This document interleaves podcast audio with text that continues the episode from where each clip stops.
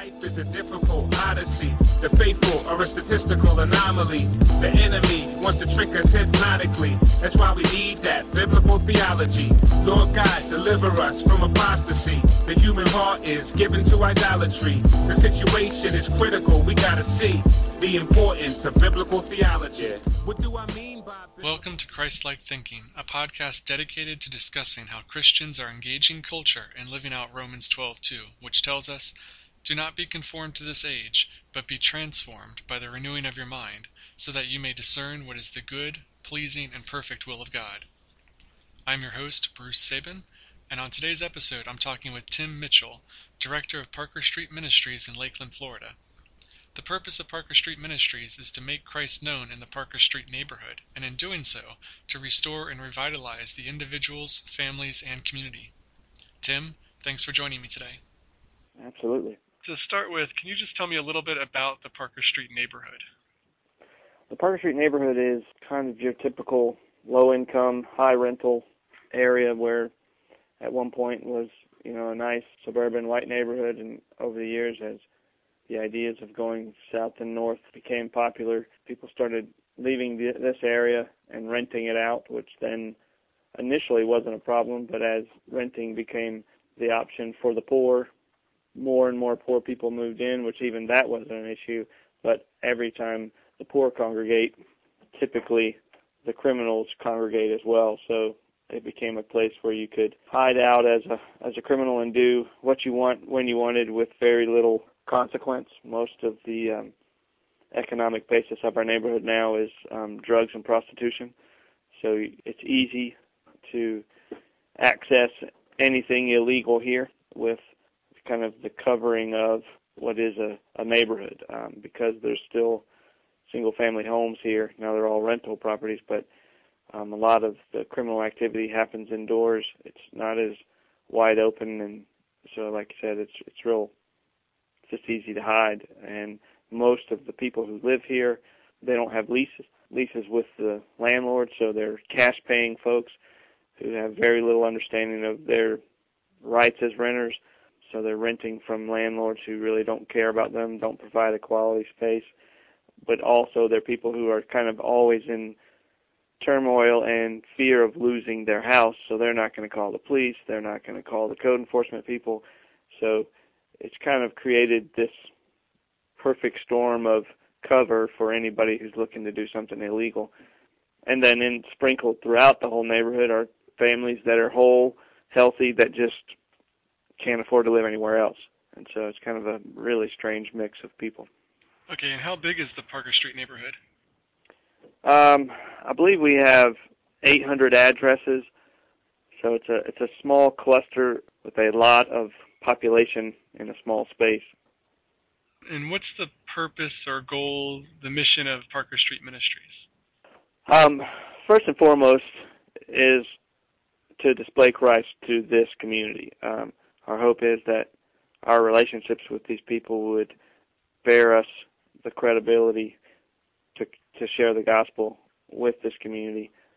That plays out in a lot of different ways. You know, we as a as a group of people who've chosen to live in this neighborhood are um, you know trying to build relationships, and out of those relationships, discover the needs not that we perceive but that are true. And our vision is to become a part of the community in such a way that through real relationship we can live out the gospel before the people and in those relationships discover their needs. Out of those needs that we discover try to bring wholeness and health to the community. So we, we're really about restoration both to god to their neighbors and then out to lakeland so that this this place could be a a light in the dark place rather than a dark place.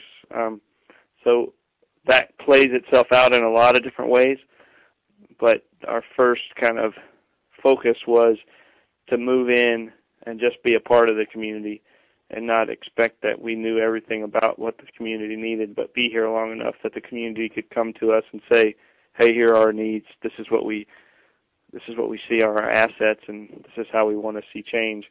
And so, just trying to become, you know, just come alongside them rather than do what I was experienced as a young church member of you know, go in for a quick minute, tell people what's wrong with them, and then leave. But this was a be here long enough for the both of us to, you know, us and the community to discover what God would have for this place, and then do whatever it took to bring that to fruition. So. And how did you first get involved with Parker Street? I was looking for something, some kind of mission to be a part of, um, and I was actually living in Lakeland. I had moved in with my sister, and I was trying to just kind of. I'm from Arkansas originally, but I was trying to find something and was praying a lot and looking. And I was doing some stuff in Orlando and Tampa, and my aunt had told me about this group of people that were trying to bring health and wholeness to this neighborhood, and um, they were really passionate about relationally based work, which was something I was really excited about. So I contacted the the executive director at the time, and he said, "We can't pay you, but we'd love to use you." So I said, "All right." So I uh, started volunteering right after work every day, and got just kind of really quickly fell in love with the neighborhood. And um, shortly after um, volunteering, I decided that I was going to make this my full time deal. So I moved in to the neighborhood and started raising support at the time because they didn't have salaries or or, or hope for salaries for the staff. It was all just raise your own money kind of deal. So I, I moved in with the with the vision of just you know trying to learn from this group of people that um, I had never, I would have never naturally been with, um, meaning this neighborhood, and uh, it, it was something I thought probably would be about a year's worth of work, and then I would move on to something else. Um, and then you know, I thought that was what I wanted to be a part of is something that was impacting the broken and the needy, but I didn't know that this was going to become my, you know, full-time vocation. But, you know, initially I just saw it as an opportunity to really learn both from really cool Christians as well as just a group of people that had just captured my heart. So it was a real, real kind of, um, I don't know how you would say it. It's just, it was kind of haphazard in a lot of ways. It wasn't, you know, tons and tons of divine direction from God. It was just I was praying. My aunt said, "Check it out." I did. They didn't seem like they were too scared for me to help out, and so I came in. You know, so it wasn't. Other times in my life, I've had something where I was really clear that God wanted me to do it. This was more of a kind of everything fell into place, and then every time I would pray about doing something else, God would say no. So it was like He was stronger after I got in as far as direction than when I first came in. It was kind of a weird weird journey for me. So um but God has definitely um transformed me through this work here. It's definitely not been a, a labor that has taken from me, but it's been a labor that has transformed me. So you've been there for most of Parker Street's history, correct? That's correct. I moved in a year after the kind of the ministry was established. We they they started a year before me, kind of buying property, setting up 501c3 stuff, just trying to get the you know the nuts and bolts figured out, and then started looking for young college age folks to move into the neighborhood. So I was in the first wave of college students to move in, and just you know be a part. Now I say college students, college age. I was not a college student. I came straight from high school to this work, but most of the folks that were here with us were attending college and instead of living on campus were living in the neighborhood. Okay, so obviously the ministry's changed a lot since then, since it was in its infancy. Um, how would you describe how it's changed? It, it it was definitely a kind of a knight in shining armor type work in the beginning. You know, we came in with tremendous amount of ideas and plans and visions and most of it was really good stuff that we had learned from other people. And you know all that stuff was what we had planned to offer the neighborhood. We were going to you know make major changes. Everything was going to be great. And with really no understanding of how much we were going to learn from the neighborhood or how much the individual families here were going to change our lives. And so now we fast forward to today. This is a body of Christians and non-Christians who are living and seeking to see restoration to a community together um, through genuine relationship and not you know just me coming in with my plan and telling people how to do it.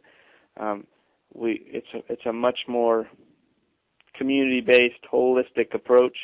What it's not you know it's not just Tim's ideas or one of my staff members' ideas, but we really are working alongside this neighborhood and and not to slam what happened in the early days because we didn't know any better but as we've grown we've realized just how amazing the people here who unfortunately when we first got here we thought well they don't really have anything to offer. We're just going to help them and now we realize you know they've got so much to offer we'll never be able to pay them back for what they've done for us. You know for who we've seen God to be through our relationships here. I mean just like I said this is the most transforming experience of my entire life. And God has used this group of people in this Parker Street neighborhood in my life in a way that completely surprised me. You know, initially I really thought we were coming here to help them, and God sent me here so that my relationship with Him could come alive and be real. So, how did this group of young, probably middle class college students build relationships in a neighborhood that, as you described, was largely poor, crime ridden?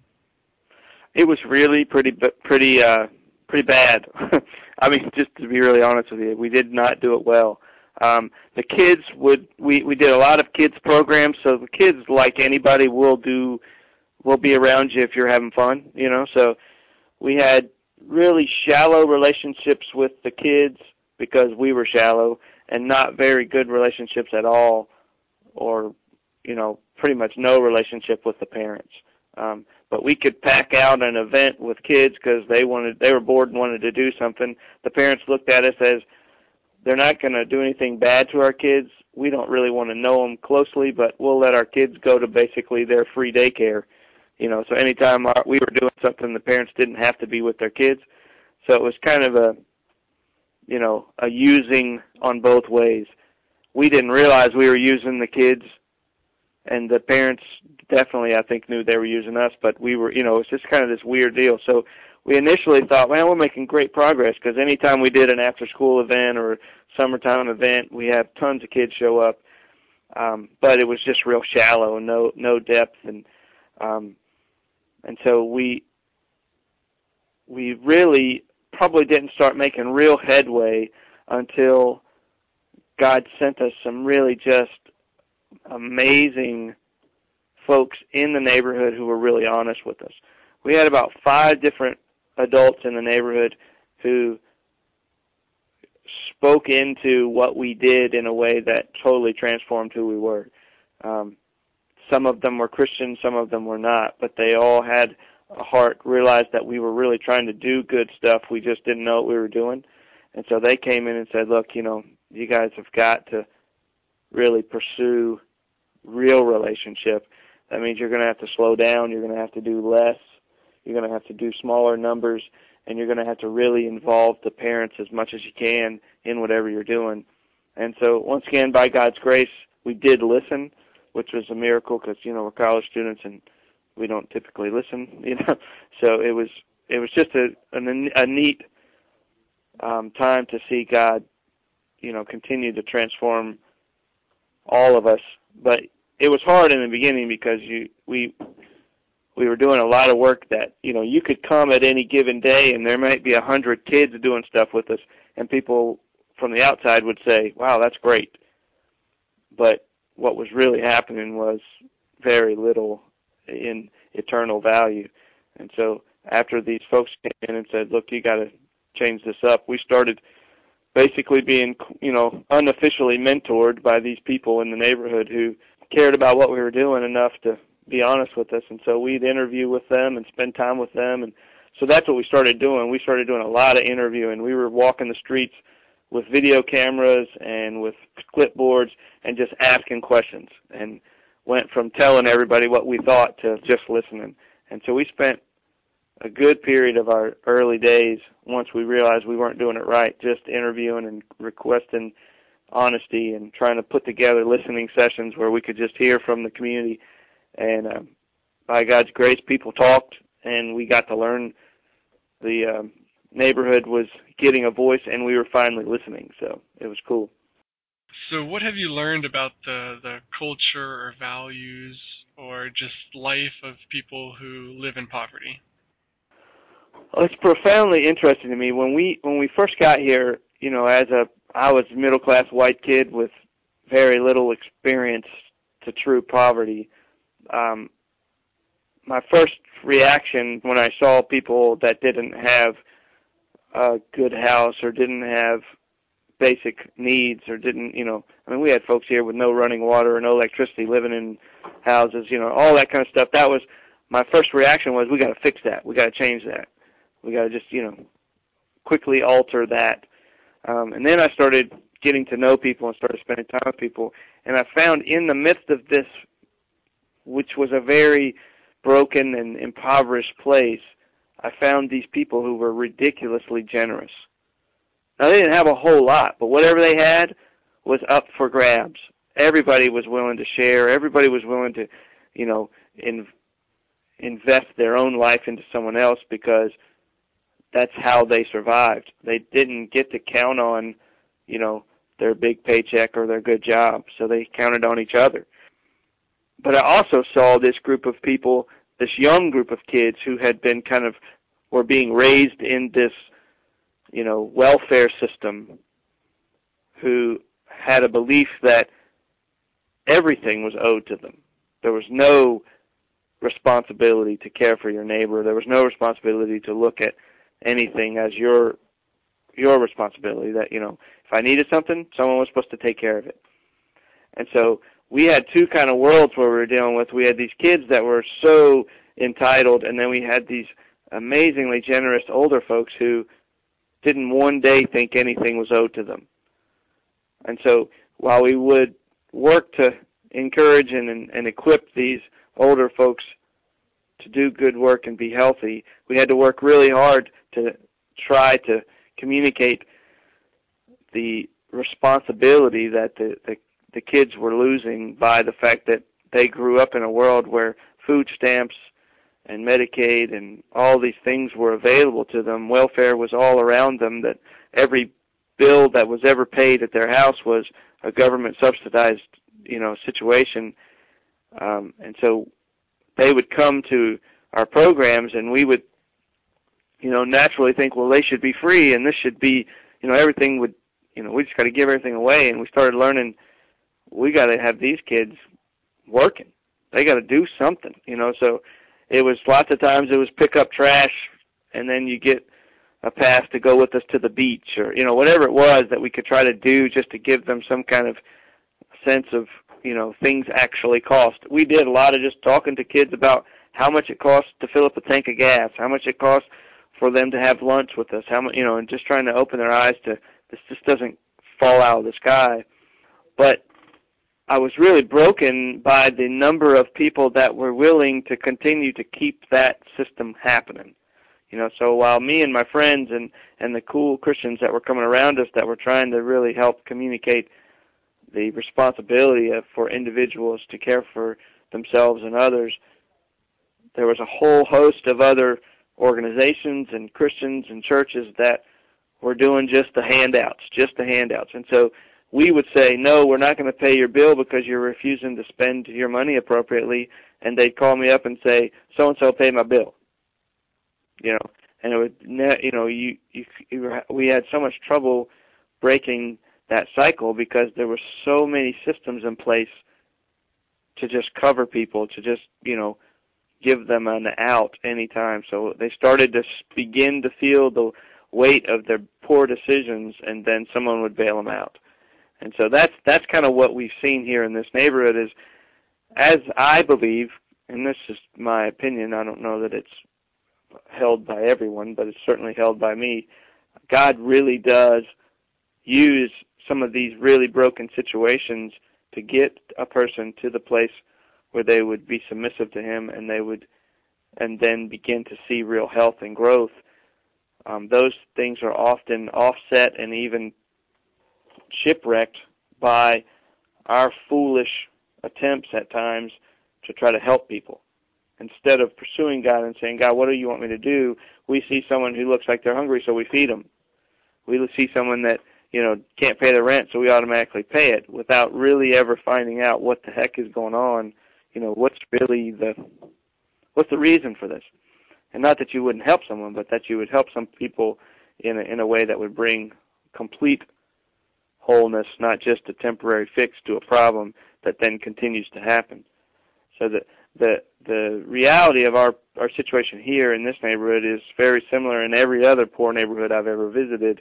Is we as a country have created a system that continues to keep our folks at the bottom because they're not being trained and not being equipped and not being encouraged to own their own responsibility in their life. Um, if you interview the majority of the kids that we deal with, they don't have anyone in their family that's not on some kind of welfare.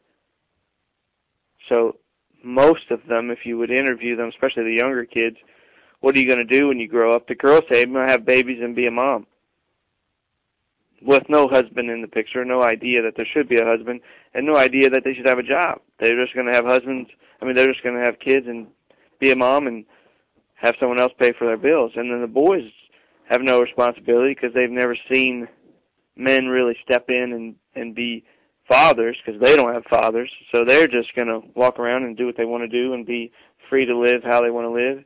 And they also can be subsidized by the government for anything they need. You know, I get calls just about daily from people asking me to pay bills of every kind you can imagine. And um every time I say no, that person will then call and within that same day get their bill paid. So it's just this continual process of people getting close to brokenness where possibly victory could come and they could start to see their real need is not necessarily their bills paid, but their their um, whole heart and life changed. And then as soon as that starts to get tough, there's a bailout every time that our people really can just kind of stay in this really yucky space of constant dependence on something else other than their own responsibility as well as, you know, our true dependence on Christ.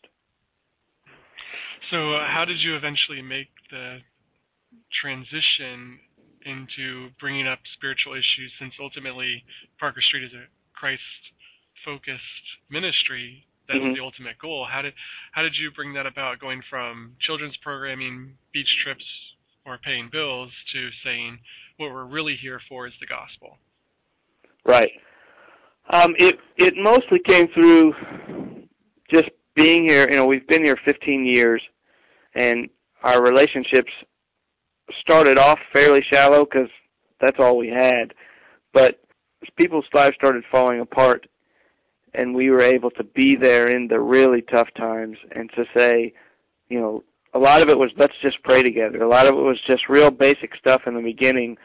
But what happened was people started seeing that when trouble came, we as a team here at Parker Street went to God. And so we lived out going to God in front of our people. You know, our ministry was poor and very thin relationally and spiritually ourselves and we were we were wrestling with brokenness of our neighborhood and our neighborhood got to see us just crying out to God, us begging God to work, us begging God to show up.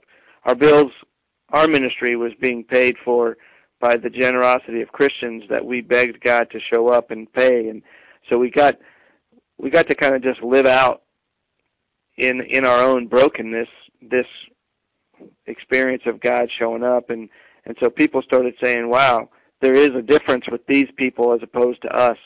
You know, they would they they realized that, you know, myself and my staff had a relationship with God. And even if they didn't quite understand what that fully was, it was attractive enough that they wanted to talk to us about it. So literally, I would have people come to my front porch and just say, "Hey, I want to talk to you about God." So you know, it didn't it wasn't like my old experience in the Baptist church of going door to door, knocking on the doors and asking people, "Do you want to become a Christian?" It was people coming to us saying, "Nothing else works. I need to talk to you about God." And so initially we we had some real cool experiences where people who had pretty good influence in the neighborhood came to Christ early and they became, you know, kind of our voices and our champions to the neighborhood to say, "Hey, this Christianity thing's real and if you need to talk about it, go talk to the Parker Street people." And so people started having some spiritual success and what I mean by that is, you know, they they experienced God and started talking about it. And that was the neat thing about this neighborhood is, like I said before, they are a generous neighborhood, and so anytime something good happens, they share it. And God became the the newest good thing that was happening in their lives, and they started sharing it. And so we kind of became the unofficial, um, you know, access to God for a lot of people. You know, and they just started coming and asking us for help, and ask, and so a lot of our new relationships were being built on a person saying, I don't know anything else, but I need to talk to you about God. And so that was really awesome because it went from early on, we were doing a bunch of fun stuff just trying to get into their life. Now people were coming to us. It'd be the first day we meet them would be asking us about Jesus, and then we could build from there. So it kind of just completely turned upside down. And so our relationships were those are the Christians. That's how they referred to us. Those are the people who know Jesus. And so it it really just changed everything for us. And so then we got to do everything else starting from the right direction, you know. So it was here's God and he does care about whether you eat. He does care about whether you have a nice house. He does care about whether or not your family's together. He does care about the fact that you have kids in jail. And so we got to just walk alongside these folks who were discovering God, but in in the you know in that major transition was before it was just hoping that we could be around you long enough to sneak God in to starting the whole conversation, the whole relationship with God's where we're starting with. And so then we learned that every relationship we were going to start that way.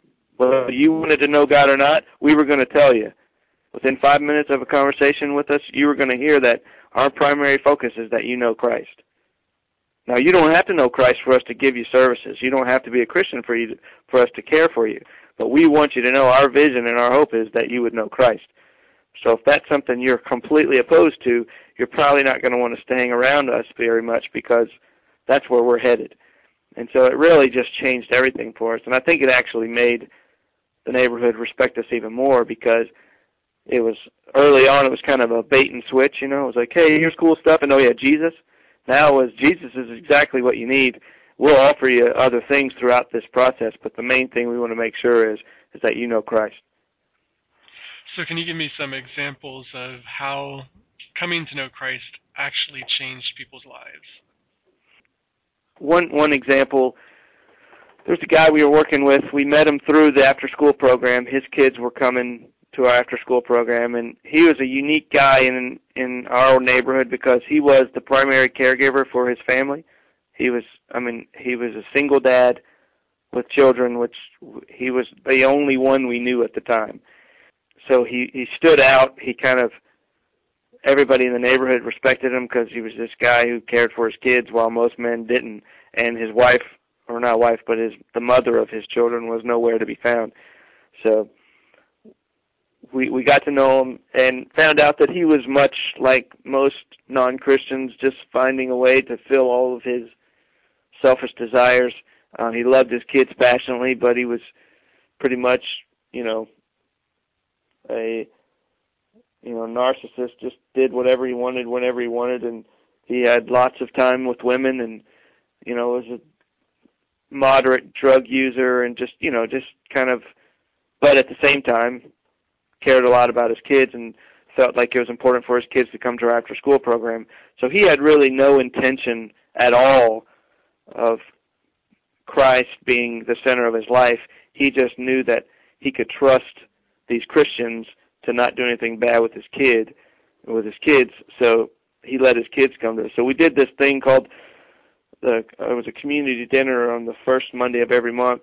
Um, we would get all the moms and dads, if there was dads, to help us serve a, a community dinner. So the folks who came, their kids were in our after school program, those parents, part of their community service hours to us was to help us serve this meal to the neighborhood. So it was a meal to the whole neighborhood served by moms and dads from the after school program. So they this guy showed up once again not intending to do anything except put his hours in and then get out of there. And um started kind of starting up some relationships with us and kind of surprised himself that he liked us, you know, um and we we back and forth, back and forth, probably three years, two three years of him sometimes showing interest in doing anything positive, and then lots of times just getting kind of hung up in all kinds of stupid stuff. Um, he ends up hooking up with this one lady that was also in our program, and um, they started living together, and it was not a good situation, and just really kind of bad all around. And he ends up getting her pregnant, and still we're just like kind of quasi in his life. He would come and you know ask us for prayer when something really bad happened. But he got arrested, went to jail. She stayed faithful to him after he got out of jail. They were still together, um, and then he um, genuinely fell in love with her. She became someone he genuinely wanted to be with, and uh, but was ridiculously unfaithful to her. Um, couldn't figure out how to get past his desire to serve himself and and provide whatever urge he had at a time.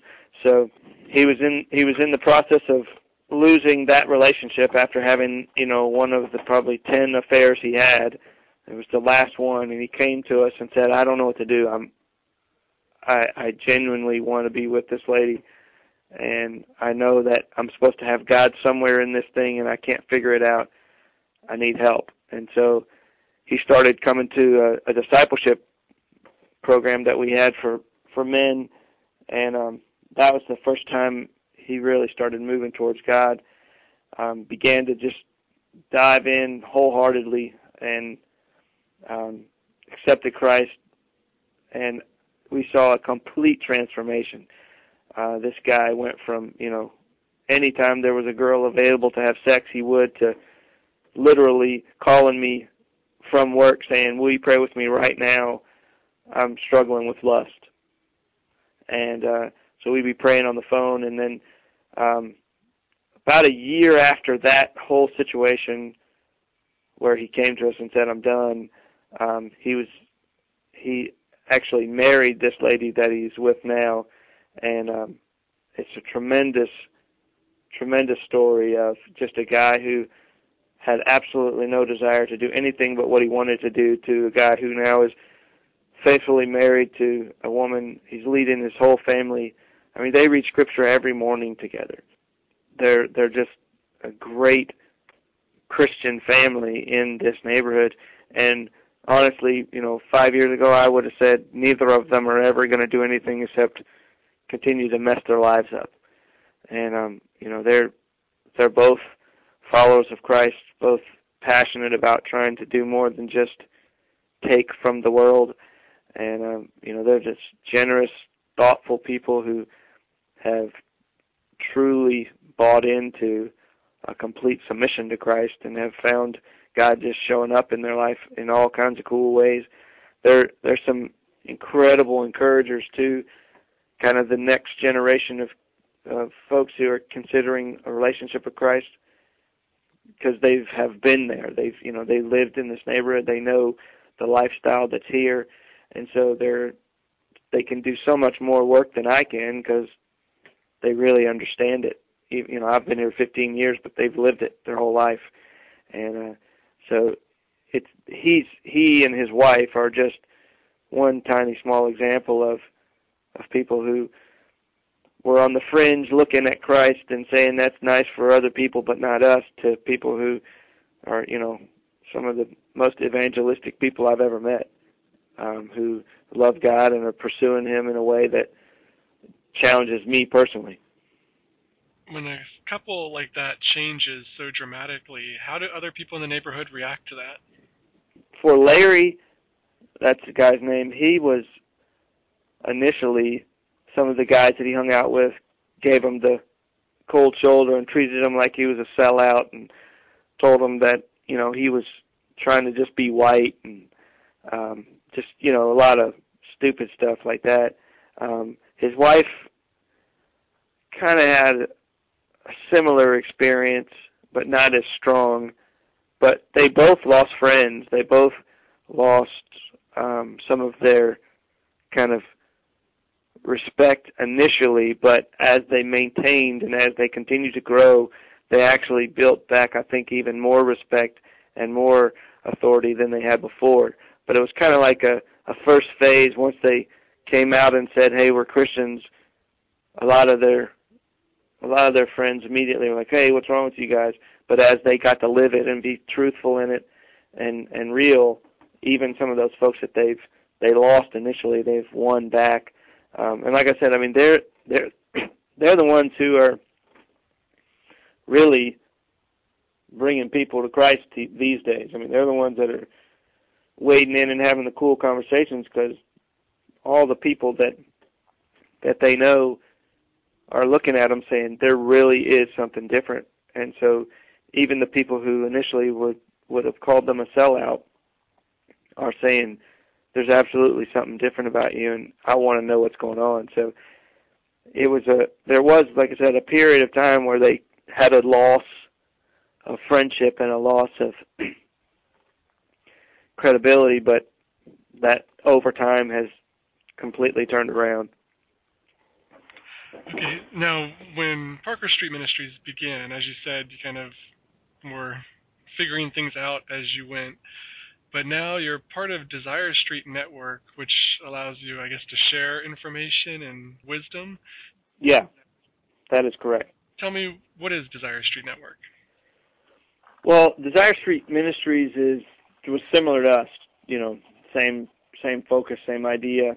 Um, but when Katrina happened and displaced them, their vision long term was to become a kind of umbrella network that would help foster um, health and wholeness of ministries, uh, knowing that many ministries like ours don't last because they become islands unto themselves and they just don't have any support, they don't have any encouragement, they don't have any friends to bounce ideas off of, and so they wanted to be an organization that would foster that type of thing happening. Um, it was fast forwarded because of Katrina, so it wasn't necessarily the plan to start as fast as they did, working to try to unite folks. So right now, what they have is a thing is called a strategic partnership, which is Desire Street, the umbrella organization says they interview, look at, and, and assess organizations to say they're sticking with the guiding principles of ministries that we do, which is, you know, neighborhood based, staff living in the neighborhood, um, very overtly Christian, with with folks committed to long term work, and if they fit into the category of that, then they um, consider them for partnership. Now, the reason they don't just do a blanket thing is because they're trying to be able to vouch for you. So, like for me personally, we had credibility before Desire Street came to us, but a lot of ministries like ours are brand new, and to have a name as recognizable as Desire Street is very helpful on the fundraising side, or also just helpful in the sense that people will consider, you know, if if if a if a group like Desire Street has said you're valuable, then getting volunteers is a little bit easier. That whole thing, so just kind of bringing credibility. Uh, so we as Parker Street have kind of have a weird role because when we met with Desire Street and kind of joined up with them as far as this partnership goes, we were out basically as old as they are and as healthy as they are. So we kind of came in as a almost consultant and um, support to Desire Street doing this work. So we're pretty much the only organization like us that's a partnership in partnership with Desire Street. So I meet with Danny. Danny Wuerffel is the executive director there. I meet with him. I don't know three to four times a year, kind of strategically planning how are we going to care for these up and coming ministries, how do we not step on them? How do you know? So I kind of have almost become like a consultant in that work.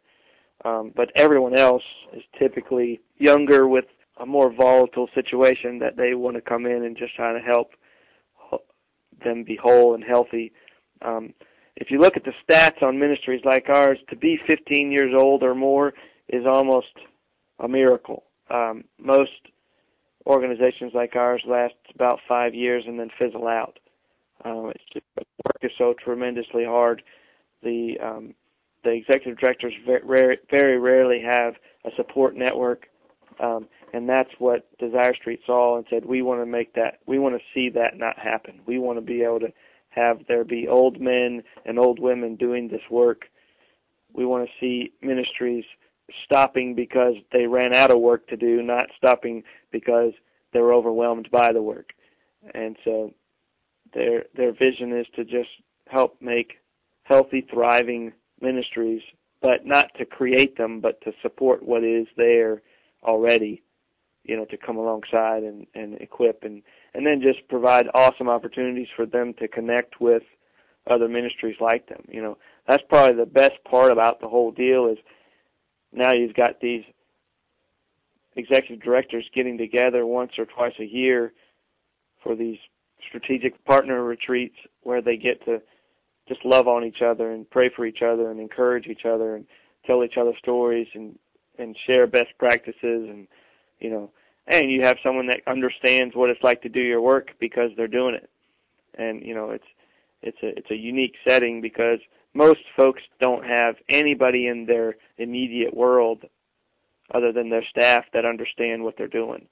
So it's it's an awesome gift to have somebody that you can call up because you've gotten their phone number through this partnership and and just say hey i'm i'm really struggling with this particular situation or how do y'all handle your after school program or what do you do about your 501c3 status or whatever it is you know so it's a pretty neat setup if somebody was thinking about starting a similar type of ministry some young family or you know i know Desire Street was started by a, a young family that just moved into the Desire Street neighborhood.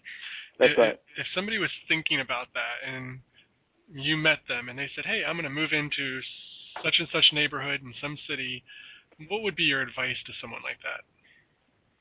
Definitely, I would encourage them to seek to get connected with a local church, somebody that you know really could be a real support to them. Before anything, though, I would ask them what's already happening in that neighborhood. Um, one of the things that I found with this strategic partnership that we're a part of, and then all of the other people I get to talk to, is um, lots of times um, someone from a suburban world will look at a neighborhood, see it's broken, and think we just need to go in there and do something and they don't take the time to find out who's already working in there. Um, what we try to get people to do is say if if you'll take the time to look and see who's working, there may be somebody in there you could join. There may be somebody in there you could come alongside. And it may be this really neat little old lady who's been working there for 20 years and doesn't have any money but's got crazy relationships, has, you know, a passion for God, and if you could come alongside with your resources you could help her and maybe you're not the executive director and maybe you're not the top dog but if you really want to see the kingdom come to bear in a broken place coming alongside her could be the better option. And so those kind of conversations happen quite often um and quite frankly not a lot of people like to hear that you know. If they got an idea they want to do it they just want to do it.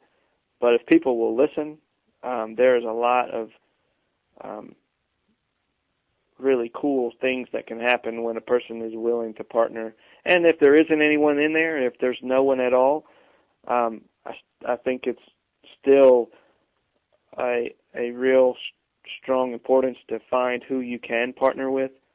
You know, whether it's finding a church that would kind of champion you as their their mission to that place, or um, you know whatever group you can find to come alongside you. Maybe it's joining something like a Desire Street thing, but never going in just totally alone. Um, by God's grace, those type of ministries have happened and have lasted. But what we're seeing here now is the numbers aren't good. You know, for the for every year that a a, a startup ministry happens on its own, you know, maybe one out of 200 actually last if they're on their own. So it's important that you be connected, and being connected could be through various, you know, churches or various civic groups, but having somebody that's owning you, somebody that's standing with you, so that you're not just the only person there, is a very important first step, in my opinion. I think one of the things that what we are learning with this type of work, and definitely I would first like to say I am not an expert. I don't think I'm an expert, and I would love to be in a place to consistently be learning. That's our kind of one of our modes here at Parker Street is really trying to be reading and and listening all the time, trying to continue to grow and hone our our skills and crafts here. Um, but I do think we've we've learned a lot about who we are as as Christians by coming to this place.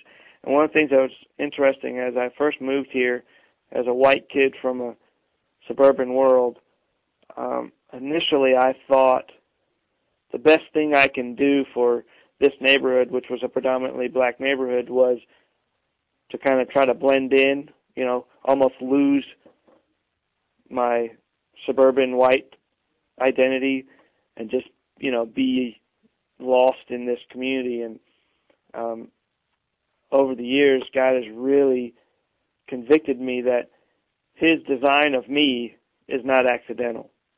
His purpose for me as a, as a white male coming from a, a suburban middle class community wasn't an accident.